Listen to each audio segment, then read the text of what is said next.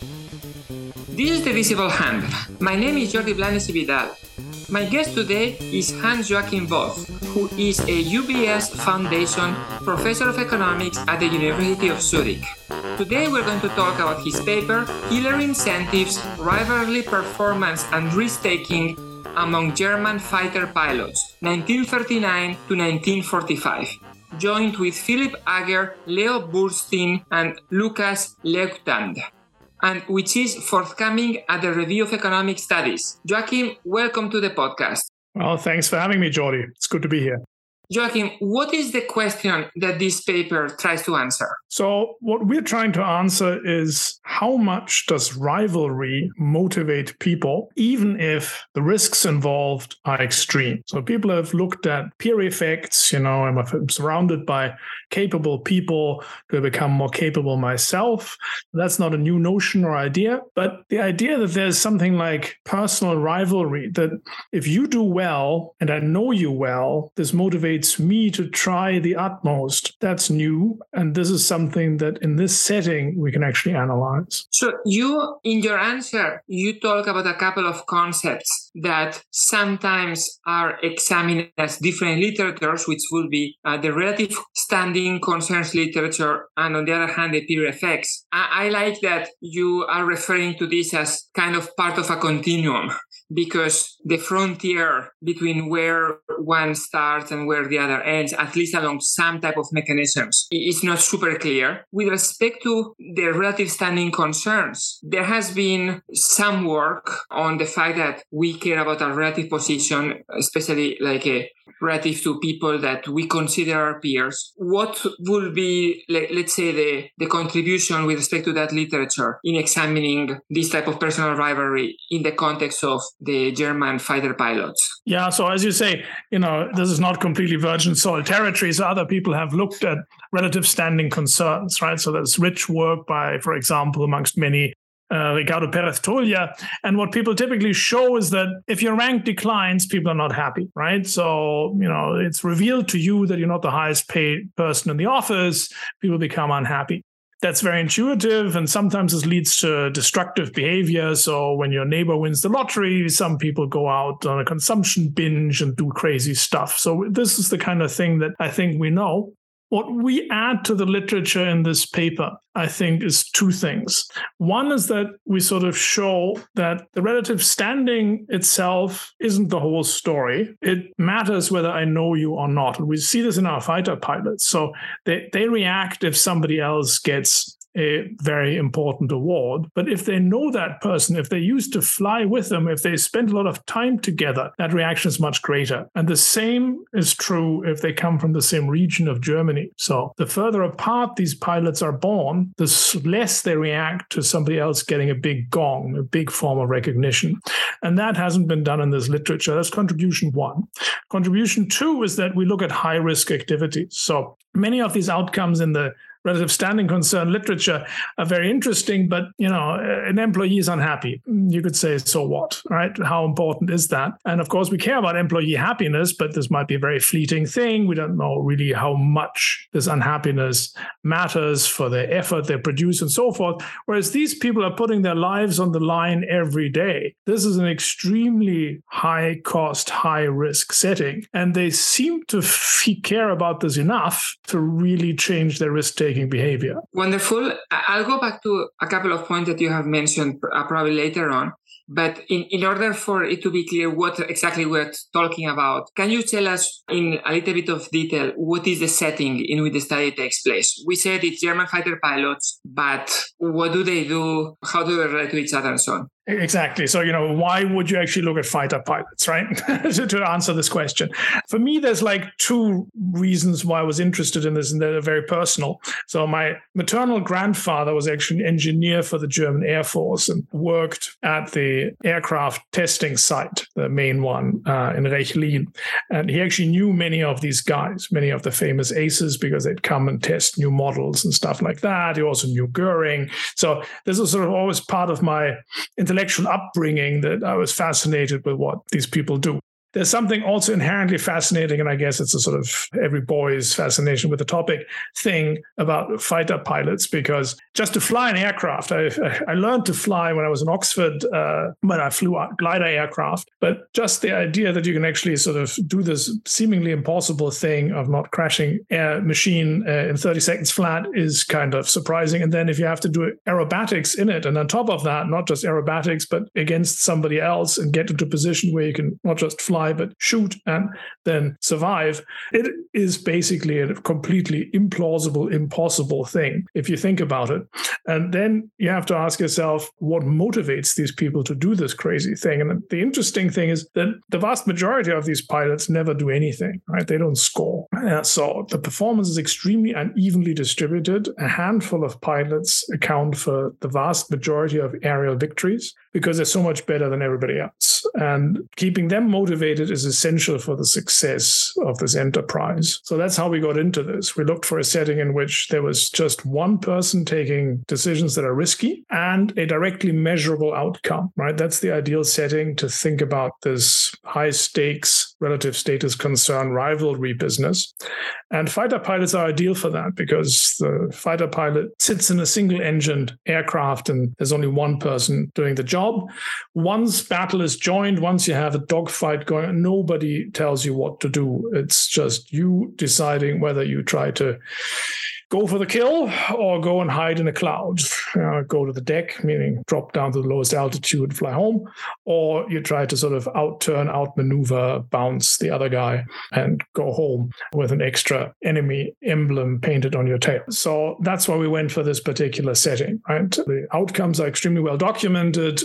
People file claims saying, I have an aerial victory that's assessed in great detail by the bureaucracy. It's often backed up with gun camera footage. Everybody has to name a witness. They record the grid coordinates where the enemy aircraft crashed and so forth. So these are about as high, uh, as hard an outcome as you can imagine um, in any setting and directly linked to individual performance and incentives. Could you mention also, given that a lot of the uh, study is, is going to be on the effect of the performance of the peer on the behavior of a specific pilot, what is a peer here if they work individually you know? Yeah that's right. But i mean all air forces are organized in a similar way. The smallest unit is what's known as a squadron Squadrons are units of 6 to 10, 11 aircraft, and they often fly together, they often train together. These are the basic units that every Air Force sort of moves around as they assign tasks. And they often form closely knit networks. They stay together for months and years. And we define a peer as someone who used to fly in the same squadron with you in the past, right? So we want to explain behavior at one moment in time. What we then say is Is there somebody that you used to fly with who has just been recognized by a particular form of distinction that the military handed out? And I'm going to talk about in a second. And he's no longer in the same squadron. So, why is that important? Uh, because there's all sorts of things that basically change the tempo, if you will, of combat, right? So, if there's a lot of air activity from the enemy, it's the summer, flying hours are long, and so forth, the rate of victories typically goes up up. So you don't want the sort of aggregate shock that everybody experiences in your group to create seeming spillovers or effects on others. So you take somebody who you used to fly with, and now they're thousands of miles away or hundreds of miles away, completely different conditions, but they do something amazing. They get recognized for the hundredth victory, 500, uh, 350th victory, whatever. And then this particular form of recognition that we look at is a mention in the daily bulletin of the German armed forces. So typically, it's going to give you a couple of paragraphs about how the war is going in the East and how the war in the Atlantic is going. And sometimes they will actually mention someone's name and say, you know, on this day, Jordi Blanes got his hundredth aerial Likely. against, against against the Russian Air Force. Right, that is broadcast almost immediately to all German units. It's printed in the newspapers. It appears in newsreels and so forth. So it's as much of a widely known shock as you can imagine. And that's what we use to sort of highlight the effect of a change in relative standing, right? I used to be just as good as Jordi. Now he's, you know, having all these amazing papers. So now I really try to harder to go and score at the top to, to, to sort of think that through. Just to be clear, the focus on the former peers is mainly due to econometric um, reasons as opposed to conceptual reasons. Like if we were somehow able to get uh, rid of the correlated shocks issue that you mentioned, potentially the reflection problem, if exactly. we were able to do this with the current peers, we will expect to find the same effect or, or a similar type of effect. Exactly. So we only do this because of what's known as the reflection problem, right? So if we're in the same group and then we're subject to joint shocks, many things will look as if I react to what you do, but we're just, there's just a third force driving outcomes for the two of us. Um, so that's why we use this this particular setting. We think it'll be the same. It should work the same if we're still in the same unit. If you're naively and you know not well identified, not cleanly just estimated as if this didn't matter, you find exactly the same thing. But in the same unit, react to the recognition of their colleague, even if they're still in the same unit, right? I have uh, here a couple of questions about what we take from this setting into other settings. The first one is the question about whose estimate are we capturing, you know, by looking at how uh, former peers react and all. This is for the following reason you are, focusing here on pilots that have some victories. You say that performance is very skewed. So there, that 80%, I think you said, of pilots do not have a single victory. So you are going to focus only on some who are peers of high achieving pilots and therefore who are pretty good themselves, right? I would expect that if we had a distribution of parameters about how much people care about their relative standing, there will be a strong correlation between being pretty good yourself and caring about relative standing, which means that we're identifying here the effect out of those who care a lot about relative standing rather than the average person. If I understood it well, this is not a problem in your setting because these are the people that the Luftwaffe anyway cared about, right? like you don't want to motivate the average person, you want to motivate the highest performers. Is that is that the way to think about this? Yeah, I think this is exactly right. So I think we make no apologies, right? I mean, pilots themselves are incredibly strongly selected. Right? Every air force, uh, including the United States one, goes for people who have, you know, they put them through intelligence tests, and they have to be, you know, several standard deviations above the average. Then they wash out 80% of them in flight training. So the, the group that remains is already incredibly selected. And then off that, as you say, most people in our data never score. That's not quite right because in order to be in our data set, you have to have at least one victory. But we know that there's so many pilots that we don't have any records of because they're not part of this documentation on aerial victories. So they don't get a second one. And then within that group, of course, the people that do most of the reacting that we see seem to be the ones that must have gotten to the point of having substantial numbers of victories because they care about the kind of recognition that goes with this. Now, one interesting thing that is in our results is that the pilots who are not quite as good, they do react as well, but when they try to react, they mainly get themselves killed. Their probability of death goes up substantially. Their probability of victory does not. So this tells you just how much people care about this rivalry slash relative standing thing for the really good pilots, the death rates don't really do much, but they do get onto the job. They just do more things. And we have a small subset of data that we hope to develop more, but we couldn't get much more out of it. Flight logs, which instead of just looking at the rate of victory on a daily, weekly, monthly level, tells you about the missions they fly. And one of the things we see is that the frequency of missions that they take goes up. So this is almost perfectly at the discretion of the pilot nobody can force you to fly four missions a day instead of three. And this seems to be one of the mechanisms through which this concern about relative standing maps into higher victory rates.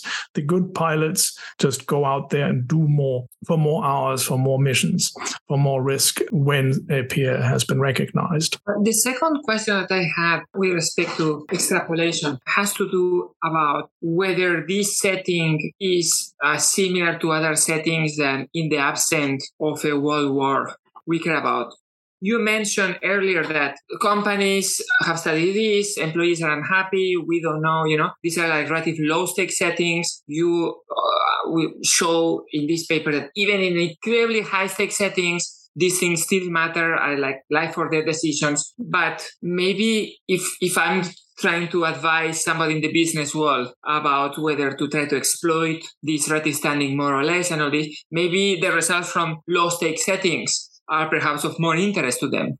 Yeah, I'm not going to tell you that everything you want to know for practical management advice has been extracted from the fighting records of German Luftwaffe pilots between 39 and 45. You know, that would clearly be absurd. Now, having said that, what are the characteristics of these guys? They're young, male, exclusively, testosterone driven, and they care about how they do compared to others. I think this is actually a kind of interesting and relevant group. So many papers in this literature look at pretty unskilled people. It's not just that the stakes are low, but they actually look at unskilled people. These are super highly skilled people, very, very good at one thing. And what motivates them, I think, is kind of relevant because we have a lot of settings in which many of these characteristics of employees are similar. So every time you go to an investment bank, you have people who take risks. They're often male, but no longer exclusively so. They're testosterone driven. There's risk to themselves, but also clearly to others. We care what they do and how they do it, and whether they blow up the firm or just do a great job lining theirs and their employers' pockets there is an element of this in every consultancy, in every law firm, sometimes for doctors, wherever the stakes are high and there's a lot of sort of competition and value in being the first and risks that are not just your own, but also have externalities and others. I think the setting is very similar. And I'm not going to tell you that this is a sort of ultra important thing for HR policy to think through, but many companies try to sort of leverage some of this, right? By having these forms of recognition and there's industry awards for you know the best government bond issuance team, you know Euromoney and stuff like that. So uh, we have payoff structures and recognition structures that have some similarity with this. And the reason why we didn't look at this, and I wouldn't want to because I find it boring, but I guess there's more teams partly that just map into getting some of this recognition. If I could get the same kind of data for, say, you know, hedge fund traders and stuff, I'd love to do it. Uh, I would find that interesting. Um, but you know, we just did this because the data seemed cool. And we, as an excuse, I think, as a fig leaf, uh, why it's fun to do it. I think the similarity with other high-skilled, high-stakes professions was good enough for us.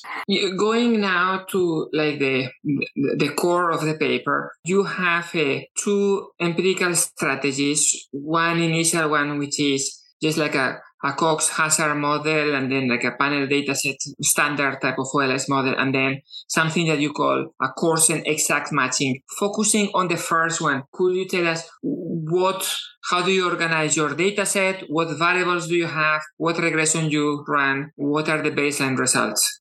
Yeah, so basically it's just these are just different diffs, right? So you basically have groups of pilots and then just make it very simple. Think about you and me. Okay. So you and I both have peers in grad school. And in one month, a former peer of mine from grad school gets an econometrica. And then you want to see do I now put extra effort into getting a top five too? And I compare your and my performance over time. And if I, in the month in which my former peer was recognized by getting a big gong publication, I do more stuff and I submit more papers, then you have a treatment effect. Okay. And then three months later, you know, a peer of yours gets an AER and then you sort of get going. That's what we do. And we look at two outcomes victories, uh, victory claims, if you're recognized victory claims, if you're precise, and the rate of exit from the sample means the pilot never comes back, never flies another mission. Uh, which in the subset of pilots for which we have additional data maps pretty precisely into death uh, with a high likelihood or at least being wounded in action and uh, just being incapacitated and not coming back. So we have risk taking, we have performance. In this diff and diff setting. And what's the problem, as you alluded to earlier? Life gets a little hard with a diff and diff because the assumption is always that you have comparable comparison groups, right? So the idea would be that your performance is like mine, and I can just sort of look across the two of us, and then the timing of when our peer get re- gets recognized has some random element in it. Imagine that you're a 10 times better scholar than I am, then comparing our two re- reactions over time isn't a terribly compelling idea because maybe there isn't enough I can do to ever catch up with you, right? So what you want to do is to stratify and find comparison groups of highly similar people. So that's what we do with this coarsened exact matching, where the idea is that I just take a bunch of parameters that define how good you are as a pilot or as a scholar, and that gives me a better sense of really comparing apples with apples and oranges with oranges. And that means I throw away some of the data because there's maybe just nobody who really looks like you in terms of sort of vintage experience, victories, etc. But what remains are highly comparable people. And then we confirm the same results in the subset of the data. If there had been a rule that says that if you have 10 victories on a day, you will make it into the bulletin, you will want to compare pilots who have 10 victories and other pilots that have nine victories, maybe, and then study their peers, correct? Now here, I guess that the important thing that therefore is what do you think was the rule that was translating the performance of these pilots into the appearance into the bulletin? Yeah, great question. We wondered about this a lot, right? So there's some recognition where there's rules of thumb, no hard and fast rule, but there's a rule of thumb. For example, there's a medal called the Knight's Cross, and you typically got that if you had 50 aerial victories. With the bulletin, we try to predict when you get it. And what helps is to have a round number of victories or multiples of 50. But overall, the prediction power, even if you go to machine learning models and stuff with highly nonlinear prediction mechanisms, the prediction performance is incredibly low. So there's something else that's driving whether you get recognized or not, and we don't know what it is, which is kind of good news because we think of it as as good as random. So there will be one pilot who gets to 100, and he gets written up in the bulletin. And there's somebody else who also gets to 100, but then there's something happening on the Eastern Front, and the bulletin writes about that instead, and he just doesn't get the gong. Okay. So that's a little bit how we think about it. I'm going to mention here the five variables that you do to exact uh, to create this matching. Monthly victory rate, number of victories, number of victories in the previous three months, front where the pilot operated, number of mentioned pilots in the same month. So you look at other pilots that look very similar along these five dimensions to the pilots that were mentioned. And the idea is, well, probably just randomness, you know, that made the mentioned pilots appear and these ones uh, not appear. I, the critical thing there, uh, which you do, of course, is to do the balancing test between your placebo pilots and the uh, mentioned pilots. But the other thing that I was wondering about is the, the pilots that you actually study are not the ones mentioned, but you study the behavior of the peers, right? So therefore, the peers of the placebo pilots should also look similar to the peers of the mentioned pilots. Is that what you find? They look broadly similar. So, you know, everything here is super skewed, right? So, with our normal statistical tests, if something is super skewed, things can look off quite easily if there's just one guy who's a little bit different. So, if you sort of trim the sample and you go for some Winsorizing and stuff like that, they look pretty similar overall, right? But the, the unit of treatment is the recognition of the pilot, and then the effect is on the peer. So, we were actually kind of happy that the CEM matching and the balancing look good. And then how you think about the exact comparison of the people who receive the treatment um, struck us as maybe uh, more of a second order thing. So, difference in differences in practice, some of the regressions that you run are what you call like event study or leads and lags. What do you find there, for instance, with respect to the victory rate in comparing the treated than the control pilots. Yeah, so the the victory rate goes up, and especially so for the good pilots, as you would expect, because they just have more scope to improve their score. The good thing is that nothing happens pre-treatment, right? That's the essential thing in all sort of event studies. There's no pre-trend. It's not as if these guys are already getting better prior to their peer being recognized. The performance jumps in the month of treatment, in the month after, and then it sort of goes down, and it's almost uh, it becomes statistically indistinguishable very quickly. So it looks like a the timing is right, but it's not something that changes the trajectory of your performance. So it's not something that sort of bugs you forever. Uh, it seems to be a fairly hot-blooded thing where you know it's either the same month or the following month where most of the change in performance happens. One thing, so you mentioned earlier that these are like diffs and diffs models. You know, you can create the treatment group in one way or in another, uh, the control group in one way or in another. You know, perhaps a little bit better, perhaps in a way that is not as sophisticated. What I was wondering was how can you do a diff model when the exit or the death, you know, rate is on the left hand side? Because at some point, you know, in a diff model, you typically put like a, you know, a treatment dummy or a, or an individual fixed effect dummy but here, the left-hand side variable is going to take value one just once, no? So, so how yeah. is it possible to do technically? Yeah, yeah, that's a that's a great question, and this actually sort of well, we took we took a shortcut when we first circulated the paper, and we just said, well, of course, you know, prior to treatment, nothing can happen, so let's just forget about that, and we'll just show you how things in treatment month uh, zero, one, two, three look. And then, you know, sometimes referees are actually good for something. the referees sort of said, well, that's not very clean. You know, why don't you just basically create ghost pilots, people who, you know, could have died in the comparison group, just perform this analysis in a slightly different way, where you basically create these groups of ghost pilots that did die and you keep them in the sample and look at their death rates. They have peers who get or do not get recognized too. So you, you can actually do that, but it makes it changes the flavor of the exercise slightly. Okay, so this is with respect to the baseline effects. We have just mentioned victory rate goes up, uh, exit rate also goes up.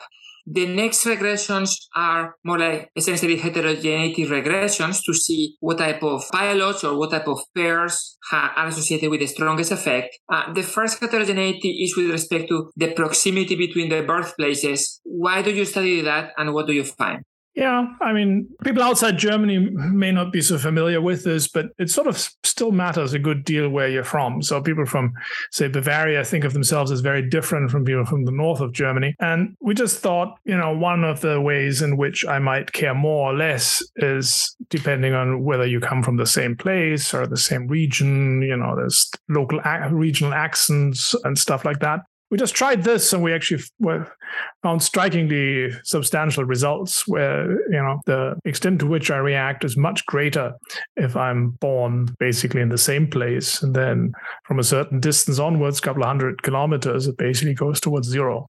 So what you were mentioning earlier that you might be checking out the potential econometrics of other people that went to graduate school with you. Eh, let's say that in my case, I may compare myself more to a Spanish than to a Japanese. Uh, yeah. Right? That would be, a Japanese is not so much of a reference group for me. Okay, good. The second uh, thing I want to talk about is the, he- the heterogeneity with respect to the initial quality of the, of the, of the pilot. There are better pilots and worse pilots on average. You, you mentioned earlier, you already anticipated earlier that the effects are different for different variables depending on the initial underlying quality of the pilot. Can you repeat that?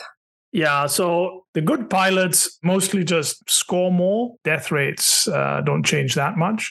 The, the the pilots who are not so great, they don't perform that much more because they can't, but they do get themselves killed to a much greater extent, right? So they seem to be right at the at the limit of the trade-off between risk and return, uh, and then this extra recognition seems to push them over the edge where they actually do things that weren't very good for them exposed. So I have to say that I was a little bit surprised by this finding because I would have expected, for the same reason that that my reference group might depend on the matching nationality between myself and, and the peer. I would have expected that the pilots that are not so good do not consider themselves peers of these mentioned pilots. You know, like going back to, you know, to, to the example of, of graduate school, if Acemoglu happened to be in my, in my year and he gets the, his uh, 75th econometrica, that's barely going to affect me, right? Because he's not really my reference group, whereas somebody that broadly speaking is like of a similar quality would have a stronger effect.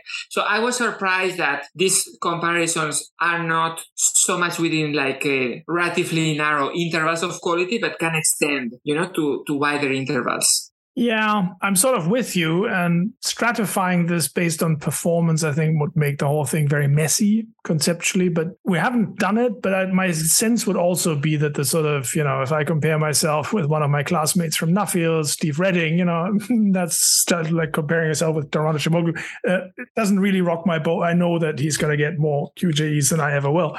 But the, the modal person here who gets a mention in the bulletin is very good, but they're not just the sort of Erich Hartmanns and Hans-Joachim Marseilles of the Luftwaffe, but these are sometimes people who just, you know, have three victories on a day and then they get to 100. There's the 100 is an amazing number, but there are hundreds of other pilots who've done the same, right? So they are way above average, but they're not part of the sort of 0.01% of super, super, superstars. So the last part of the paper is the one in which you explore the mechanisms uh, through which uh, these pilots might be reacting to the mention of a peer. You, you anticipated them already earlier, the willingness to take more risks, the willingness to exert more effort. I was a little bit surprised that you found it necessary to provide evidence uh, for the risk taking mechanism because my impression was that if there is a, a, shock, which is the recognition of a peer,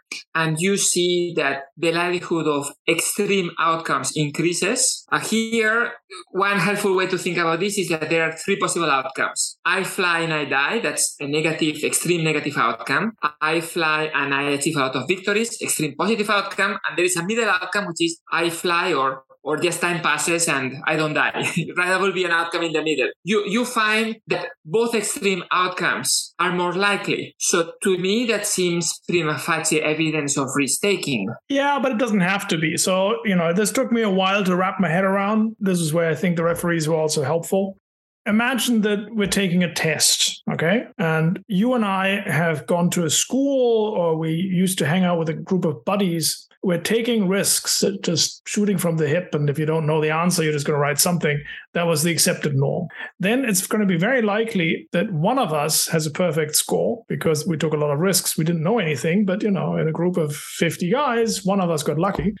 And there's going to be quite a few people who have really terrible grades because they were just shooting from the hip and did terrible stuff, right? So now imagine that instead of talking about a group of peers in school having a habit, we learn a particular style of combat. And it's very risky. And if it works, you have a good payoff to it. You get lots of victories, you get recognized, you might even shake hands with the Führer. But it's also possible that it gets you killed. Okay. So there's style, there's all sorts of strange types of maneuver and the way in which you try to get ahead of the other guy has high skill, high risk patterns that are very different depending on which strategy you pursue. Maybe that's a month in which the strategy on average backfires, but it pays off for one person. Then you're going to have this problem that, that is potentially unobservable driving forces in the background. And that's why you want to, at the individual level, see that people do things that mean that they take more risks, right? And that's, for example, the number of missions that I fly. Tell me what is the evidence that you use in order to explore this? Yeah, so the the evidence is we actually so it's actually kind of interesting. Uh, I mean, it's a brave new world in terms of available data. We actually collected logbooks, right? So every pilot logs every flight that they take the same way. I don't know if you have a diving certificate, but if you have a diving certificate, you're meant to log every dive you do. Pilots do the same, and then every time they claim a victory, they write down all the details of where they did this and so forth. But, but a subgroup of people took uh, you know thousands of euros to convince enthusiasts to part with their copies of precious documents. We collected for a hand, small, very small hand, handful subgroup of people these flight logs, and then we know you know the hour when they take off, the hour when they come back. We can look at how many hours they fly, how many missions they fly in a day, And we see that that number goes up if a former peer is recognized. And since we know that sometimes many of these missions are discretionary, so if they tell you to fly, you fly, but the extensive intensive margin here going from two missions to three to four to five, that has to be voluntary, partly because it's such a physically demanding job. Nobody who wants to quit the cockpit will be told to go back because it's clearly pointless. You're going to get the guy killed a lot of flights have nothing to do with combat, right? There's training missions, there's transfer missions, and so forth. And they're, you know, just like in all good military organizations, they expect you to volunteer for the right stuff because then you're motivated. And the fact that these people fly more combat missions per day and in a month in which a peer is recognized tells you that they're basically willing to take more risk. This is good. Risk taking goes up. I want to go back to almost the way that you started, which is that you said at the very beginning that you want to, or you are exploring how personal rivalry between these like high skilled uh, individuals matters. And like I, I, do believe that this is the case here. That, you know, it is not a, it is not in doubt. But I, I was wondering whether we might be plausibly think of this in a slightly different way. So so imagine that we thought of the Nazi regime to which these you know people belong and everything as a religion. Now the mention of the peer in the bulletin, you can interpret this as evidence of a sacrifice or an offering. You know this great deed that my co-religionist that I know so well as my being the focus pilot uh, has done. This could potentially trigger a similar reaction because the former peer represents an example to emulate. Not necessarily because there is rivalry, but instead due to like admiration or leading by example that the peer generates. A leading example that in principle could be an uneven as well in that I may be led more than somebody that I know well or that comes from the same area as me and so on. Now, I don't think that probably these two psychological mechanisms are probably so different from each other but it would be a sl- maybe a slightly different way to think about and about this. And and in the context of these p- pilots, personal rivalry does sound to me like a more plausible mechanism. But in principle, in slightly different setting, that could also be an interpretation. You know, we cannot look inside the heads of people in the past. We can consult documents that uh, they have left behind, sometimes exposed, sometimes at the time, and we can try to sort of think about their behavior. Let me give you two examples why we think rivalry is a more likely thing. So there's a fighter pilot by the name of Knoke who keeps a diary and then publishes it as a book afterwards. And, you know, he has no reason to distort this particular angle. He's transferred from the Eastern Front to the West in 1942, I think. And the squadron in which he used to serve has some of the highest scorers of the war, people who become famous. And in his diary slash memoirs, he keeps writing how, you know, he how much this upsets him that he's no longer with the other guys who are all covering themselves in glory and he has this boring job, you know, chasing after the occasional British bomber. That's the first thing. The the other story that I always like to mention, which is really truly amazing, is that in the summer of 1940, after the victory over France, the Germans are getting ready to invade Britain. And in order to do that, they have to gain daylight supremacy in the air, what's known as the Battle of Britain. And at the time, there's two high performing German aces, Mölders and Galland. And then the head of the Luftwaffe wants to confer with Galland, who is a higher ranking officer, about how the air war is going. And he tells him to go to Berlin to have a discussion. And Galland says, No, I'm not going to go because, you know, Mölders and I are closely tied in terms of victory score. One of us is going to be the first one to have 100 victories. I'm not going to go to Berlin and talk about some bureaucratic stuff where I'm in the middle of a competition. And Goering, who was a fighter ace in World War One himself, immediately understands and says, "Okay, no problem. You come, and I will ground Mölders for the same number of days that you are out of the competition, and he has to come to Berlin, and we're going to go stag hunting, so that there's an even killing field, if you will. You both have the same chance to sort of be the best. Okay, so that's how much this culture of rivalry is considered essential to what the Luftwaffe does So that at the decisive air battle of World War II, Goering deliberately takes a, one of his best performing pilots out of the line just to sort of keep the rivalry and the competition fair. That second story, uh, particularly, will be counter to what I mentioned because there it is not that the performance of the other triggers your effort or risk taking or whatever, but instead that you want the other one to do worse, which will go counter to the sacrifice or offering in the religion dimension. Anything that you want to add that we failed to mention? Uh, one thing is worth saying, uh, it should go without saying, but just because we sort of talk about victories and so forth, we're not there to glorify what the German Air Force did in World War II. So they clearly served a genocidal regime, while many of them claimed in their memoirs that they had no idea what was going on in terms of uh, genocide and so forth. That's clearly wrong based on everything we know. So, you know, we make no attempt to glorify the military deeds of people serving an evil regime. We're just interested in the incentives and psychological mechanisms underlying their activities. Of course, yes. Thank you, Joachim, for coming to the podcast. Well, thank you, Jordi, for having me. Please visit our website, thevisibleHand.uk, for links to any other papers that we may have mentioned, introductory music and logo by Aitana Blanes episode produced by Anderson Tan.